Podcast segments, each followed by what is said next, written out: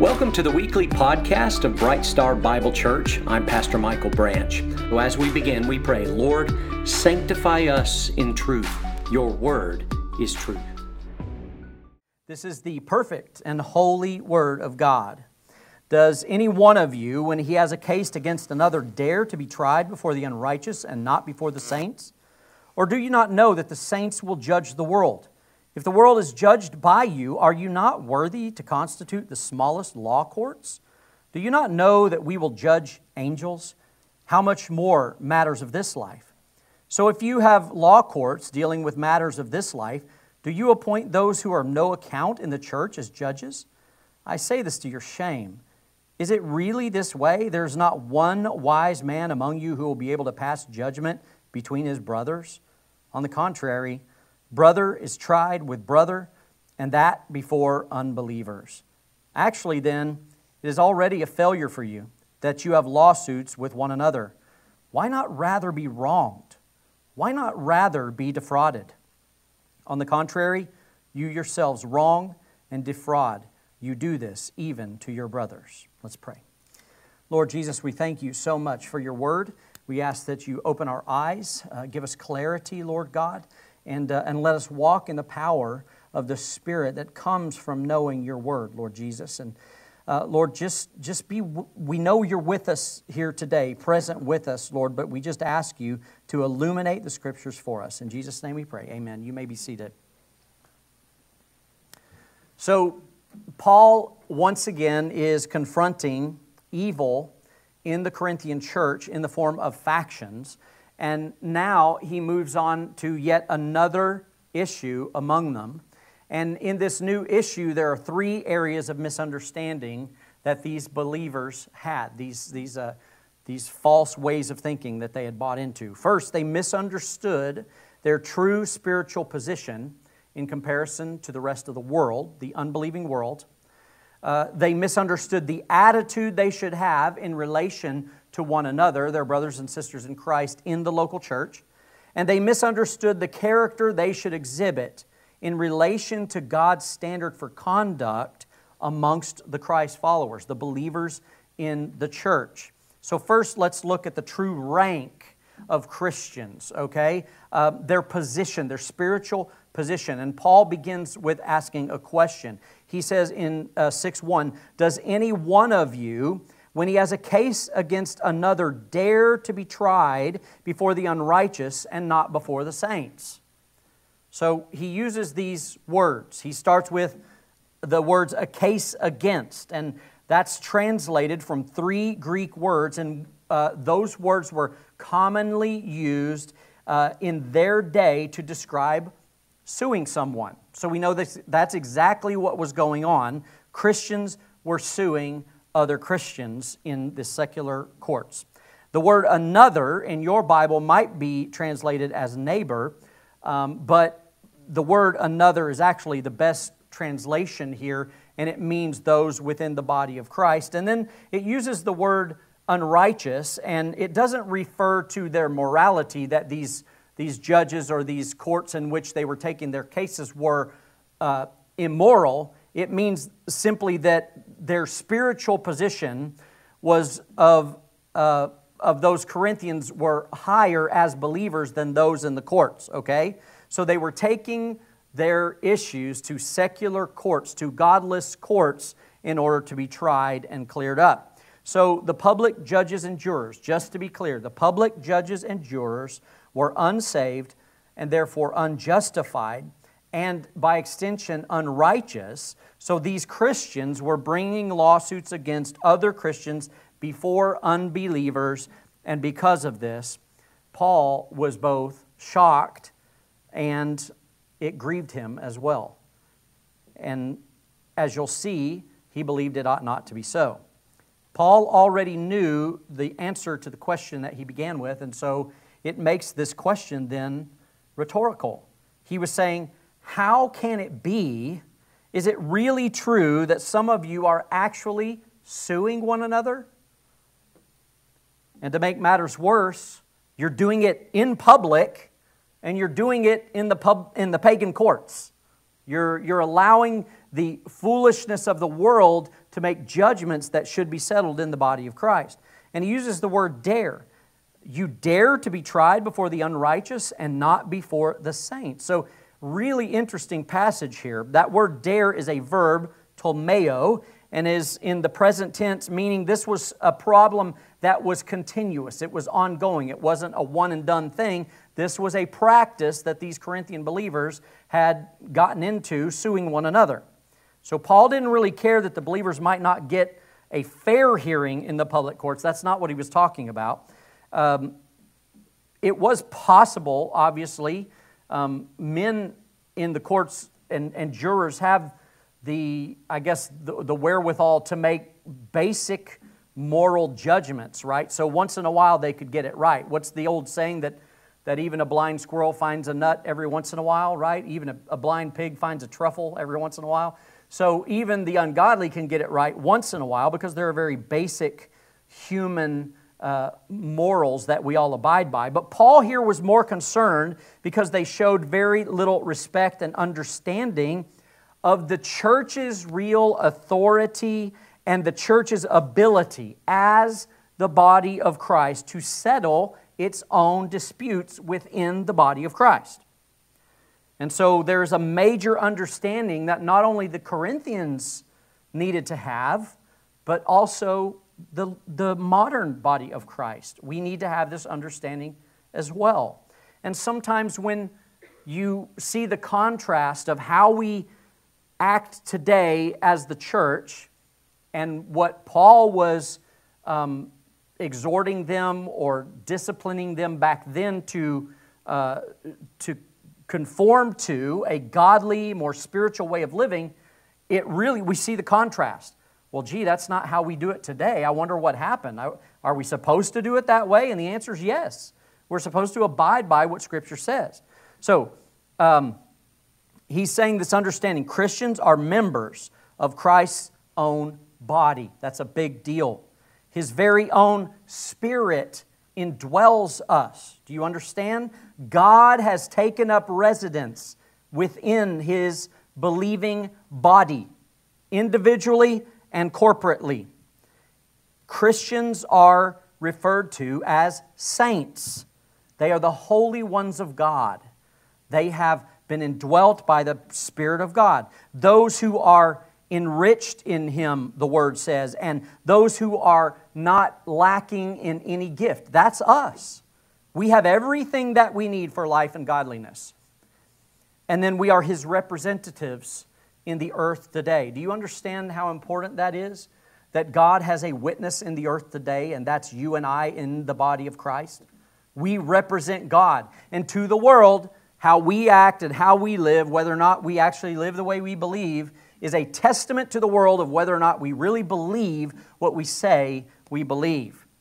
So Paul is flabbergasted here. How can you even think of taking your problems outside of your spiritual family to be settled?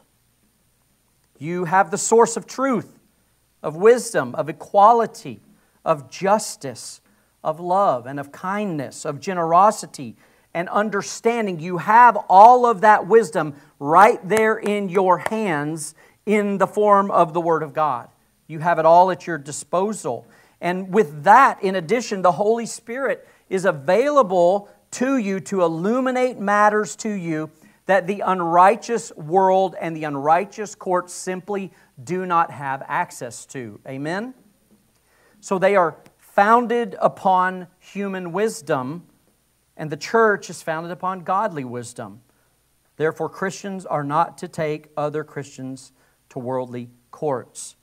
And when we put ourselves under the authority of the world in this way, we are publicly confessing that we do not have the right biblical mindset, all right? So we're not thinking the way Christians, biblical Christians, are supposed to think, and we are not acting in the way biblical Christians ought to act. And so it's really important. Let's, let's just face it. When we look at this situation, believers who go to court with other believers are more concerned usually about themselves than they are their Christian neighbor. And the believer's reality should be to love our neighbors before we love ourselves, right? That's what Jesus said. And We've even been told by Jesus to love your enemies. So we really have no excuse. We've got n- no leg to stand on, if you will. The main reason for one brother or sister to take another to a, an ungodly worldly court is that they are selfishly more concerned with getting revenge or some sort of financial gain or receiving some gain than they are with protecting the unity of the body and bringing glory to Jesus Christ. So, issues between Christians should be settled by and among Christians in the context of the local church body under the leadership of the pastor and elders of that local church, even if the issue rises to the level that would usually cause someone to sue. So, this is really interesting for us to think about the context that we really have a low view of the church today and what the church is supposed to do in the lives of the believers.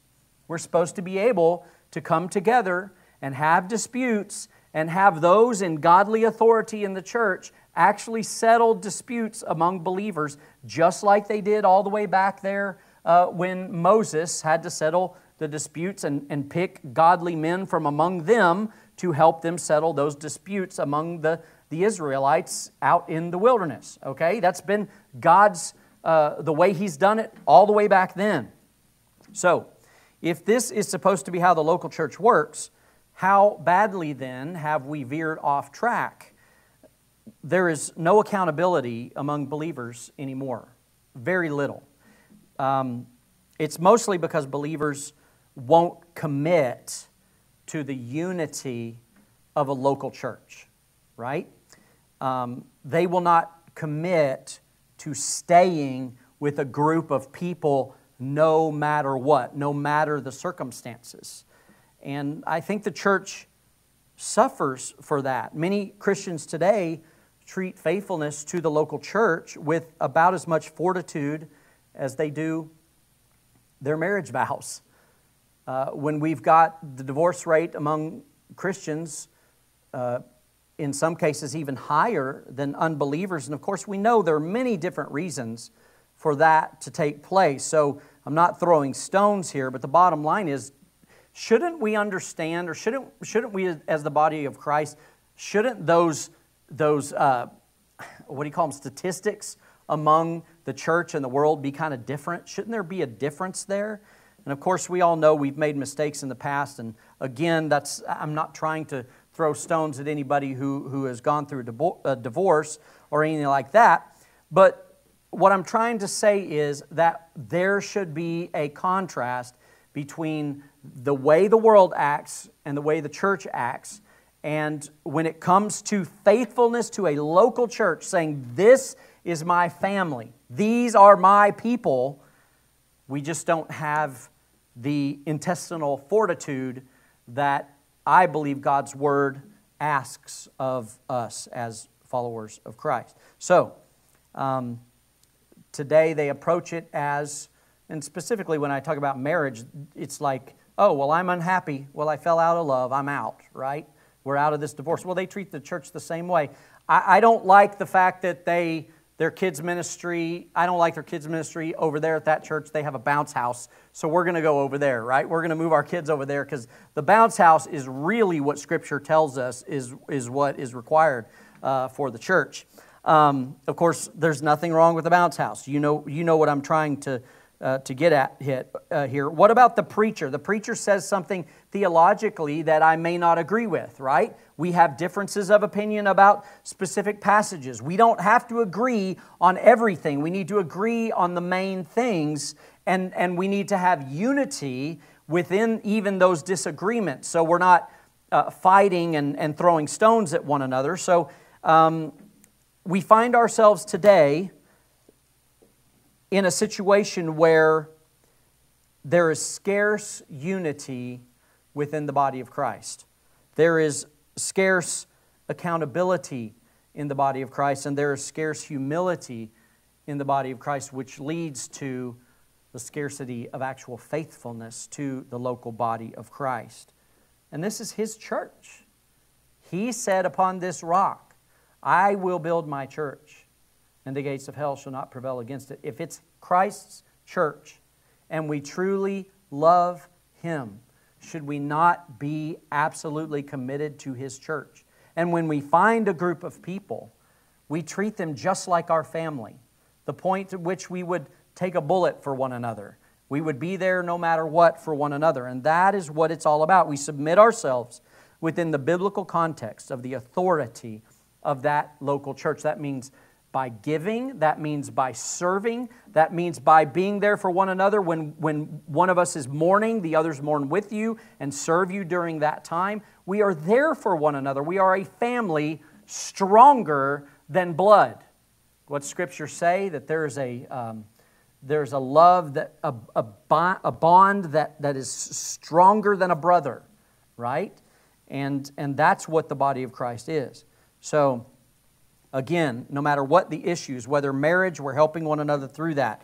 If there are issues of morality, we're walking through one another and, and taking one another through a process of restoration, even in a moral failure. And if there are issues of immodesty or gossip or uh, unruly children or prodigal children when they get older, we are bearing one another's burdens, we are walking through life together, and we are helping one another through those times. That is my, my hope and my heart for this church is that we would grow and protect the unity of this church and be a family unlike anything you've ever experienced in your past when it comes to the context of the local church. That is what I'm hoping for and praying for. So, whatever you face personally, the body of Christ is here to help you in every way and in so doing, they bring honor and glory to Jesus Christ, and they are a godly witness to the lost world. They are groping in darkness, as the old hymn says millions grope in darkness, and there is a light, a city on a hill that they can look towards, and they see the church acting the way the church ought to act and living the way the church ought to live, and they run to that light. There's something there that they are desperate for, and that's what the church is all about. But if we look just like the world, if there's morality, immorality in the church, the same way the world practices immorality, there's no contrast of darkness and light, and there's nothing for them to see or run to. Do you understand how important that is? So, Paul insists that Christians are able in this context to solve disputes amongst themselves always. To make his case, he points to the true spiritual position of the church in the next passage. He says, Do you not know that the saints will judge the world? If the world is judged by you, are you not worthy to constitute the smallest law courts? Now, this is really interesting because he delves into eschatology here, which is the study of end times or end things, okay? And our expectation for the end times and our position of authority as believers is what he's trying to make a point here. And this is really exciting for those of you who may not have studied this before. Um, here's what he's basically saying If you are one day in the future going to reign with Christ and sit in authority in God's supreme court over the world, aren't you even now qualified enough to judge even the small everyday issues among you? When Jesus Christ returns to set up his millennial kingdom, that is a 1,000 year reign upon which Christ will, will rule and reign on this earth in bodily form, then he will bring with him believers all throughout history, and they will be given the authority to rule with him as his representatives all across the globe. And as stated, they will be sitting with him on his throne, meaning he is going to share his power during that period of time with those of us who are have been faithful to him. If you'll turn to Revelation 3:21, Revelation 3:21, it says, "He who overcomes, I will grant to him to sit down with me on my throne as I also overcame and sat down with my Father on his throne." Okay? In Daniel chapter 7. Daniel chapter 7, verses 21 and 22. Daniel 7, 21 and 22. He says, Daniel says, I kept looking, and that horn, which, which in this passage is the Antichrist, uh, that horn was waging war with the saints and overcoming them until the Ancient of Days, that's Christ, came and the judgment was given in favor of the saints of the highest one.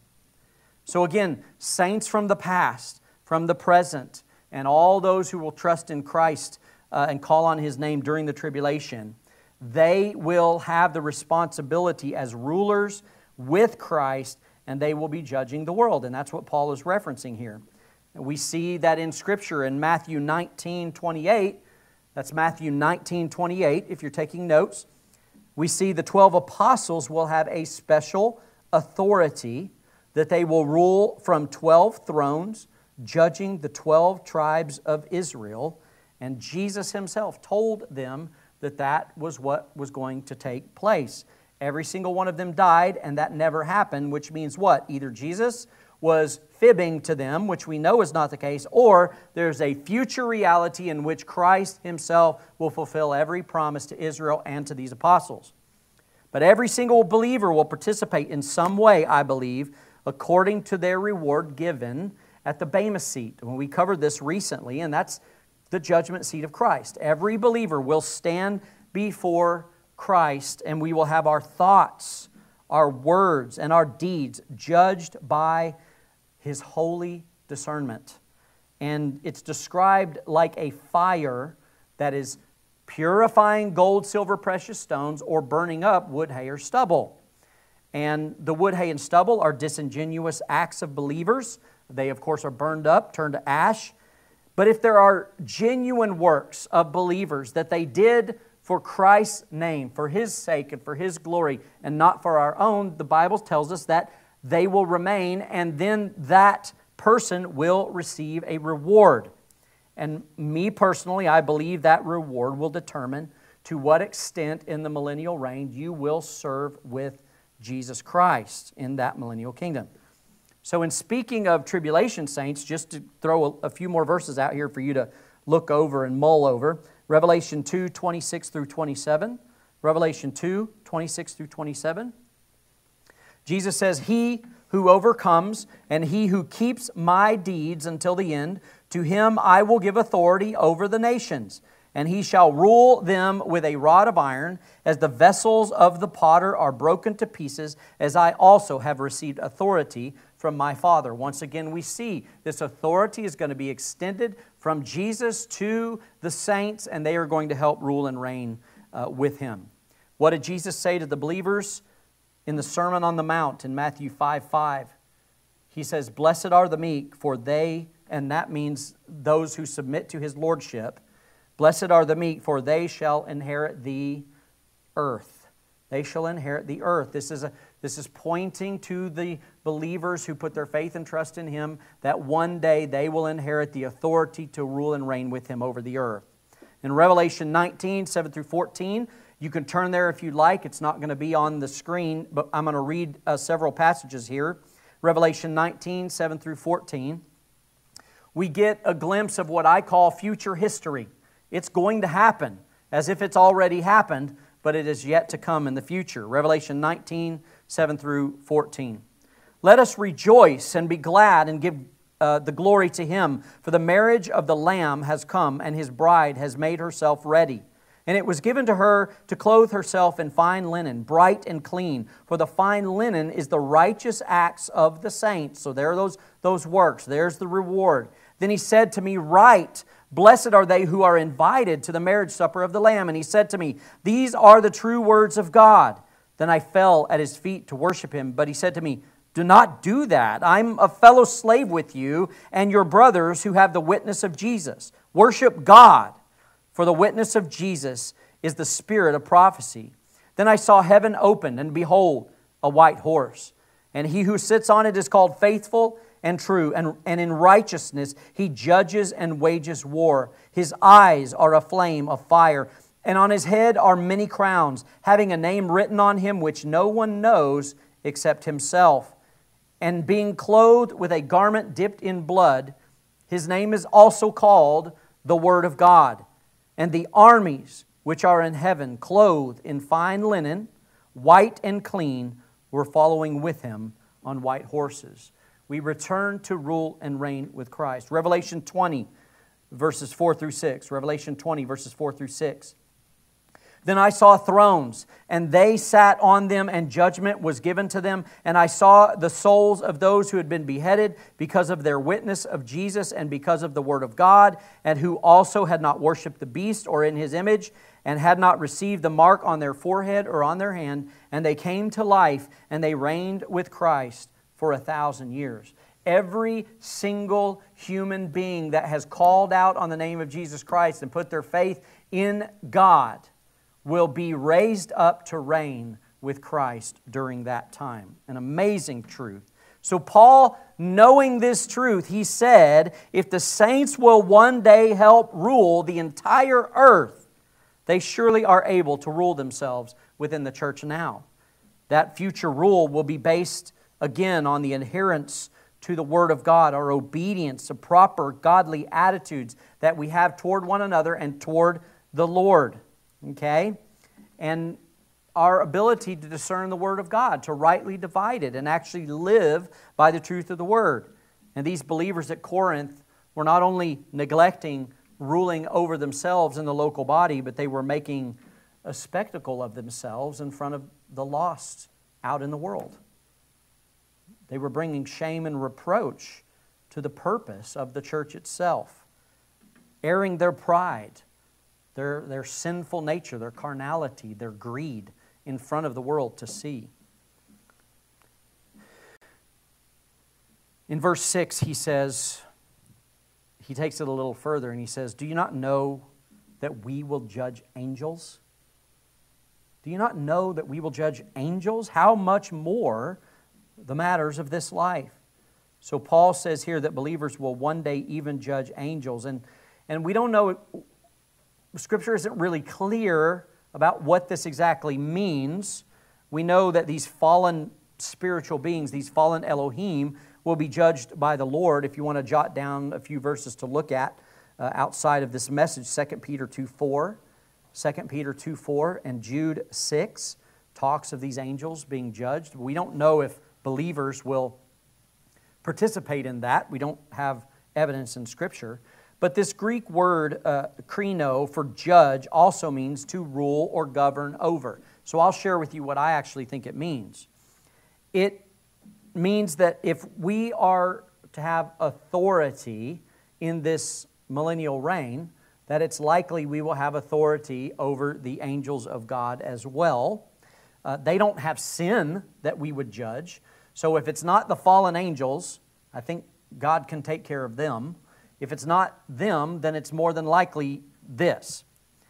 It is because we have the Spirit of God indwelling in us, and because the angels are described in Scripture from the very beginning as ministers of God, that they attend to Him and His will, and they attend to uh, His servants on the earth.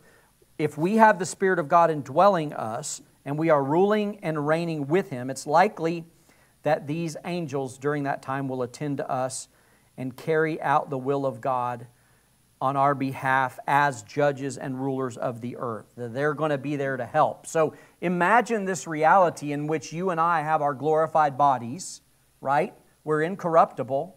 We have the wisdom of Christ because He's given us all knowledge at that point. And we are given the authority to rule and reign, and the angels are our servants and we have authority even over the angels during that time to bring about God's will upon the earth at that time. So he's saying here, surely we are capable, under the guidance of Scripture and the Holy Spirit, to settle any matters that would arise among yourselves today in the local church body. Are you guys getting the point?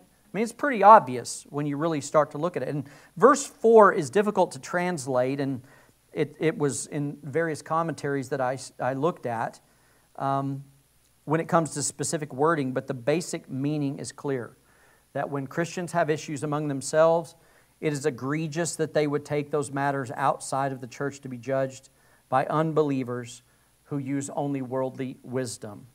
As Paul calls, calls them, you appoint those who are of no account in the church as judges. Verse 5, he says, I say this to your shame. Is it really this way? There's not one wise man among you who will be able to pass judgment between his brothers. And verse 6, on the contrary, Brother is tried with brother, and that even before unbelievers. Again, he's just kind of shocked at this behavior. I say this to your shame. And then we've seen in previous chapters, Paul has a little, a little edge about him. He likes to get sarcastic once in a while. And so he says, Is it so that there is not among you one, just one person, that is capable of making these righteous judgments, who will be able to decide between brother and brother who have grievances with one another? No. Brother goes to law with brother, and at that, as a spectacle before all the unbelievers. You see, there's one thing that dis- should distinguish the body of Christ from the world. One thing specifically that they should see, and that is our love for one another. We should truly love one another. In 1 John 3 10 and 11, 1 John 3 10 and 11, John makes it clear that anyone who does not practice righteousness is not of God, nor of the one who does not love his brother. If you don't love your brother, then the love of God, the love of Christ, is not in you. For this is the message which you have heard from the very beginning that we should love one another. There's no way around that, folks. The body of Christ, the local body, the local church, should love one another. That should be evident to all. So, love was not what stood out among the Corinthian brothers and sisters at that time in that city and Paul, of course, will address this later on in chapter 13, but they were acting like they were the unredeemed. They were acting like they were the world, like they were unsaved. And, and again, Paul says in a few chapters later, chapter 13, he says, Without love, you are a noisy gong or a clanging cymbal. How many of you guys uh, love music?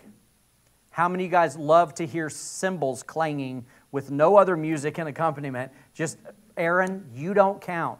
You're a drummer. You're a drummer, okay? That doesn't count.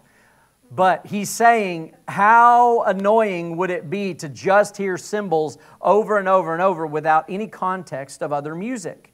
The church is, its love should be like a symphony. And, and, and when you are acting in such a way that you are unloving it is like you are just banging cymbals together. And, and, basically, he goes on to say in chapter 13, he says, In fact, without love, you are nothing.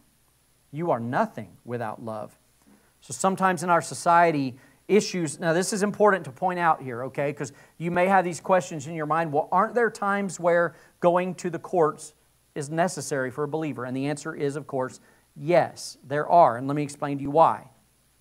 There are times in which uh, Christians cannot help but take their matters or their issues to a secular court because we are told as believers to adhere to the laws of the land. And some of these laws are intertwined with the issues of our lives. And so when it is something that has to do with the government or something that the government has a hand in, then we have to go to those courts in order to do that. So, for instance, when a Christian's being divorced, by his or her spouse, the law requires that a secular court be involved. And so, obviously, if the law requires that, then the church needs to adhere to that and, and do so. In the case of child abuse or neglect, a Christian parent may be forced to seek court protection from a backslidden former spouse, or perhaps they married uh, someone who wasn't a true believer in the first place, and of course, there are often consequences to those sorts of decisions. But in those kinds of exceptions, um, when a Christian finds themselves in a situation where going to a secular court is unavoidable, your purpose should always still be to glorify God in the matter. That you're never excused from that. That is our goal in everything. Listen, everything we say, every word and everything we do, every act, we should honor God. And so, even in the case of having no choice but to go to a secular court, we should want to honor God in every way so that when people see what's going on in the proceedings, they see that at least you're acting in a Christ like manner to whatever extent you possibly can. So, the general rule for the body of Christ is this do not go to court with fellow Christians, but settle issues, settle matters among yourselves. You've heard the saying that sometimes when you win, you actually lose. You guys ever heard that saying? I know husbands have. I know the husbands have heard it because I've heard it and I know that to be the truth. Sometimes you can win, but you actually lose. And I know, ladies, you wives, I know you probably feel the same way. I can't speak to that because I'm not a wife, okay? But Paul is saying that when this happens in the body of Christ, even if you win the court case, sometimes you lose. You understand? Uh, in, in chapter 6, verse 7, 7, he says, Actually, then, it's already failure for you that you have lawsuits with one another. And then listen what he asks. This is, this is pretty interesting. Why not rather be wronged? Why not take the blow? Why not just take it? Why not rather be defrauded? I have a buddy, a real good friend, known him for years, and he has a very good friend that he's known for years that has worked for him for years. And this friend, he believes, was um, talking with another company. He's been faithful to this man, paid him excellent wages for years. And he was talking to another company and believed that he was trying to steal some of his clientele, right? They're both professing Christians. And I said, so just kind of in our conversation, I said, so would you ever even consider taking him to court? And he goes, no, no, I would never do that. And that's the attitude of the Christian. If it's a brother, you know it's a brother, it's better, y'all. It's better to be self sacrificial and take the blow. Because the blow that you take, just like Jesus took blows, right? We, as the body of Christ, absorb those blows and we turn it around and we give love. That's what we do, and that is the most powerful witness in the world that you can ever imagine. That's the point. Can I get an amen? Hard, huh? Hard. The gospel and the witness of the church is more important. Bringing glory to God is more important than any revenge that we may want to get, financial gain that we may want to get, and coming from someone who has a, an extremely huge sense of justice. Okay? I can't stand injustice. When I don't like it when the bad guy wins, okay? I've always been that way. It's a problem, okay? But he's saying, why not rather be wronged?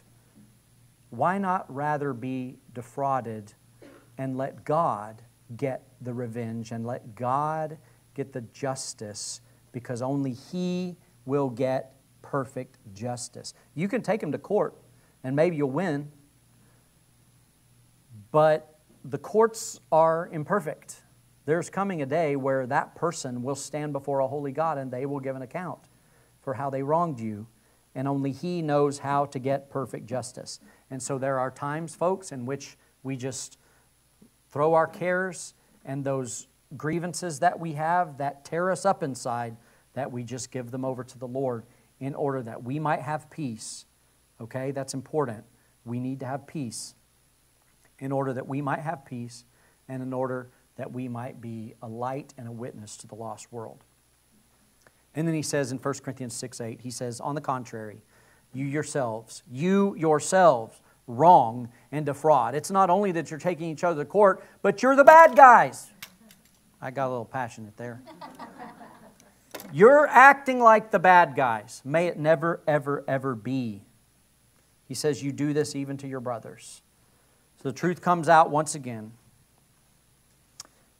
There has been an eternal change in every true believer.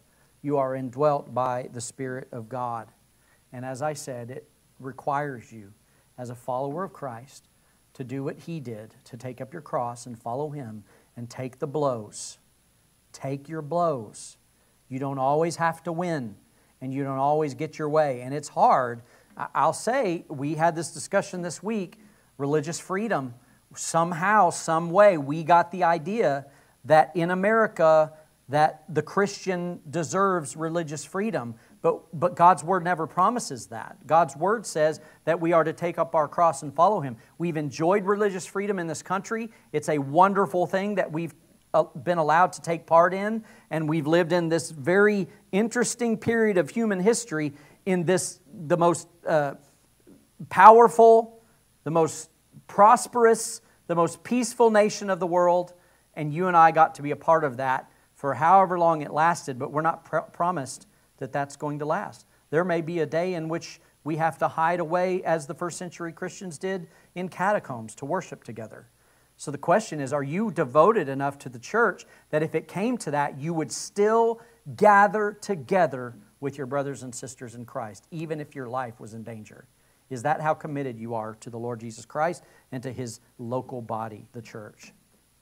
So, that, folks, I think I've given you enough to think about this week. And uh, next week, we're going to pick up in Revelation. And then after that, we're, we're getting into another powerful passage as well that I think God's Word answers so many questions.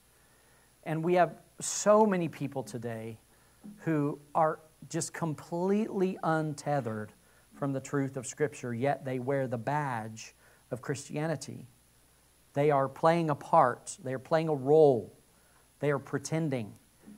But when the Holy Spirit indwells you, there's no pretending, there's life change. You can't help but change.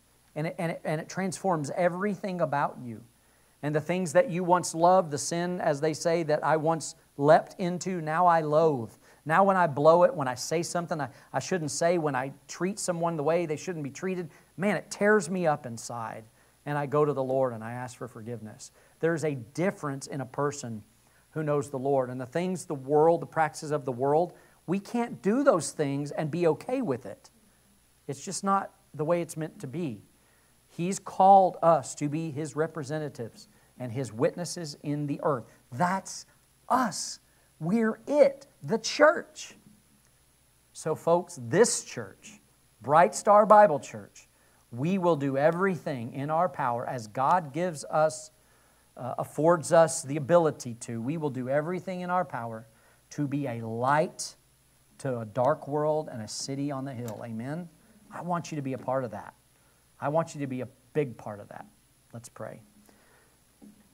Dear Jesus, we thank you for the freedom that we have in you. We thank you, Jesus, that you took our blows, that you took the injustice that we ourselves trespassed against a holy Father.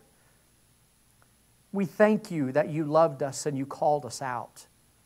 And so, Father, teach us how to walk in your footsteps and how to love the way you love and how to love one another the way you have designed the church to love one another.